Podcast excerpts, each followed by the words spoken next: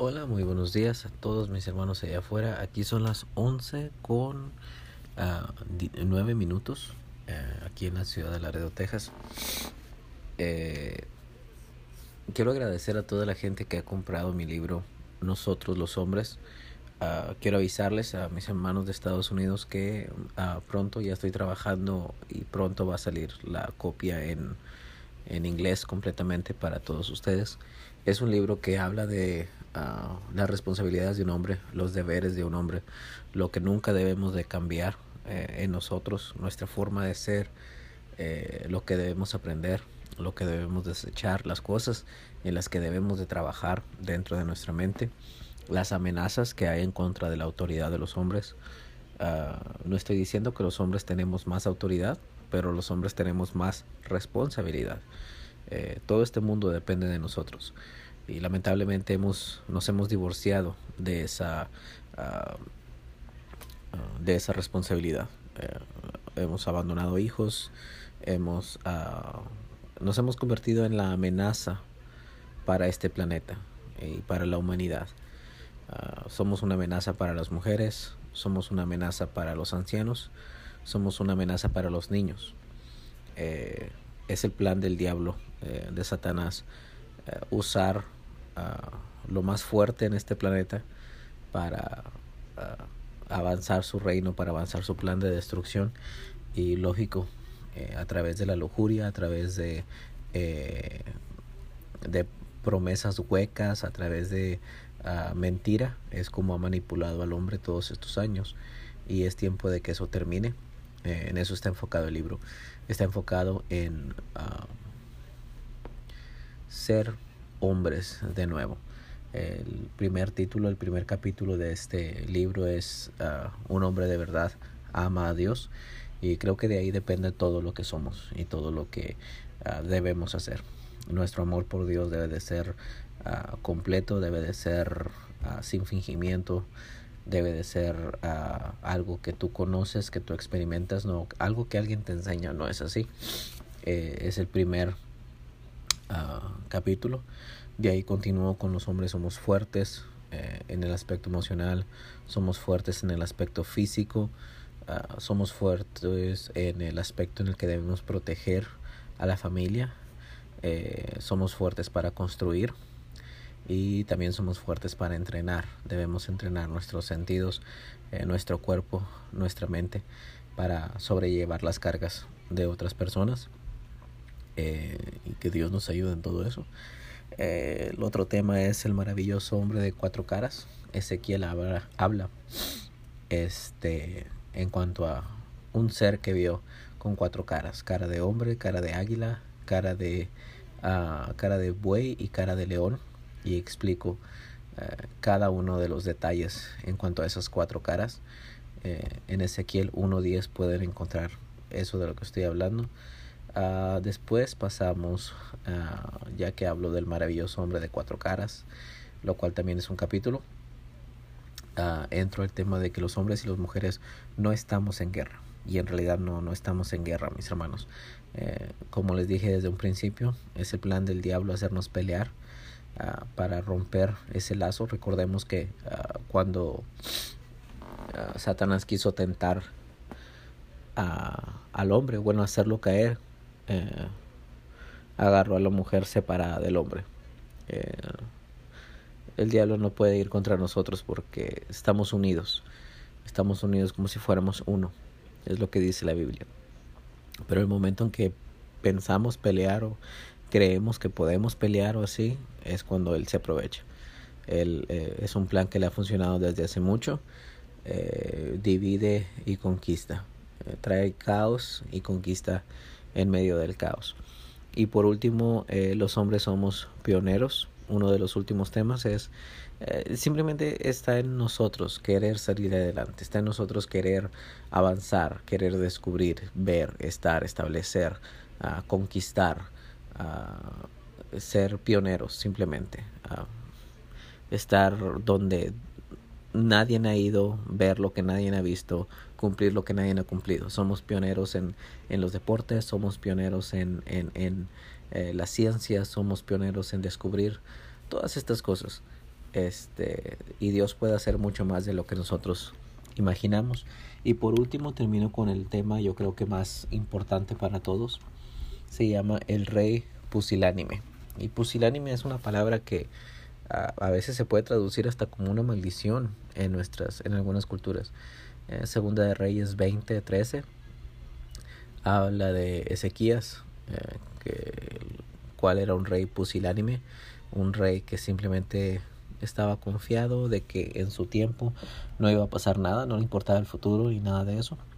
No le importaban sus hijos, no le importaba el reino, no le importaba la nación, solamente él estaba confiado de que en su tiempo uh, todo iba a estar bien, iba a haber paz, riqueza, vino y mujeres. Y de eso trata nosotros los hombres. Muy pronto lo voy a publicar en inglés, estoy trabajando en ello arduamente para eh, poder tener éxito y uh, poder uh, ayudar a mis amigos y hermanos en inglés. Y, uh, y el último tema, siempre me gusta agregar una, una, un extra a todos mis libros, es el día se va a llegar en el que tu voluntad va a chocar con la voluntad de tus padres. Y tienes que ser lo suficientemente maduro inteligente, sabio y estudiado como para saber que lo que estás haciendo es en realidad un llamado de Dios y no uh, un capricho tuyo. Eh, de eso habla el último tema. Eh, los invito a todos mis hermanos a adquirir este libro. Está muy barato hasta ahorita. Lo he decidido poner así porque quiero llevar eh, esa ayuda a mucha gente que está Um, you know, hablando y haciendo y ahorita hay un ataque grandísimo en cuanto a los hombres. Hay un ataque enorme en cuanto a la autoridad del hombre y quiero que retomemos eso. Esto es apenas el comienzo. Quiero hacer un movimiento eh, en las iglesias, eh, que retomemos la responsabilidad de estudiar, de enseñar a nuestros hijos y sobre todo de encaminarnos en, uh, en, en, el área uh, de lo que Dios manda estudiar, eh, leer, indagar, descubrir a Dios por nosotros mismos, porque al final de cuentas lo único que importa es el amor por Dios. Así que uh, los invito a comprar este libro, se llama Nosotros los Hombres, lo pueden encontrar en Kindle o en Amazon, en cualquier parte del mundo, lógico. Eh, también lo pueden comprar en papel.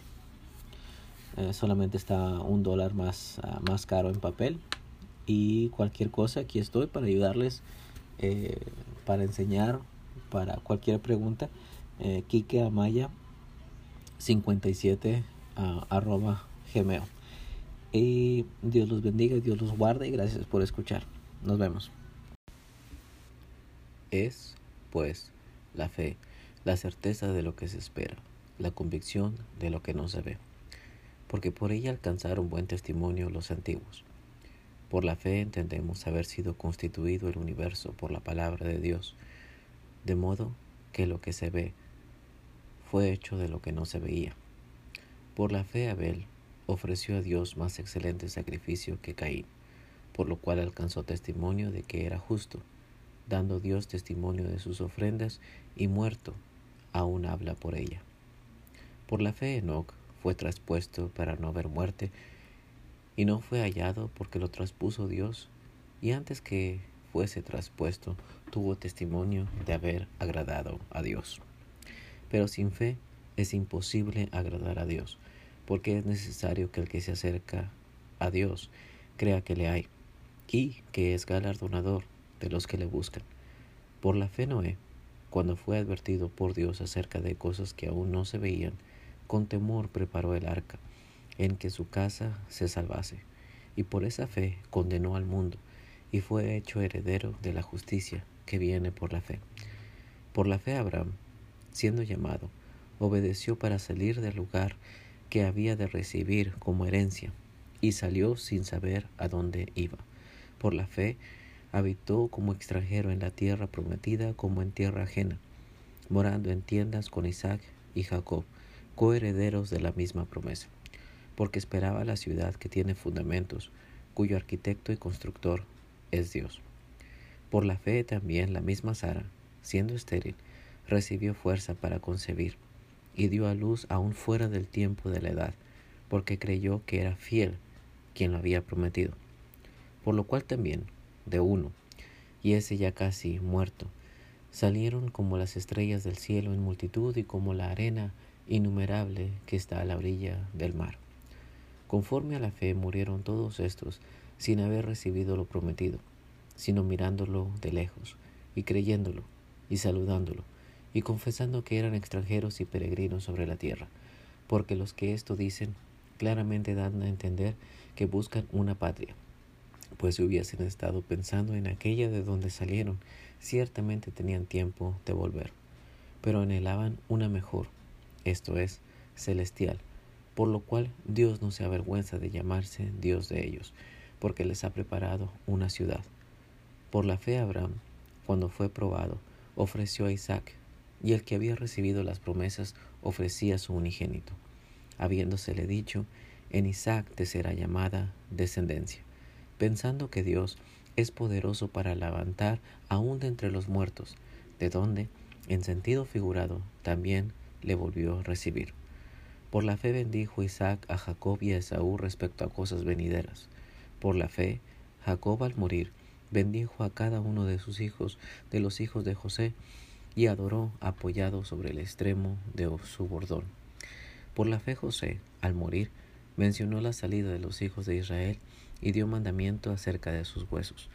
Por la fe Moisés, cuando nació, fue escondido por sus padres por tres meses, porque le vieron niño hermoso y no temieron el decreto del rey. Por la fe Moisés, hecho ya grande, rehusó llamarse hijo de la hija de Faraón, escogiendo antes ser maltratado con el pueblo de Dios que gozar de los deleites temporales del pecado, teniendo por mayor riqueza el vituperio de Cristo que los tesoros de los egipcios, porque tenía puesta la mirada en el galardón. Por la fe dejó a Egipto, no temiendo la ira del rey, porque se sostuvo como viendo lo invisible. Por la fe celebró la Pascua y la aspersión de la sangre para que el que destruía los primogénitos no los tocase a ellos. Por la fe pasaron el mar rojo como por tierra seca, e intentando los egipcios hacer lo mismo, fueron ahogados. Por la fe cayeron los muros de Jericó después de rodearlos siete días.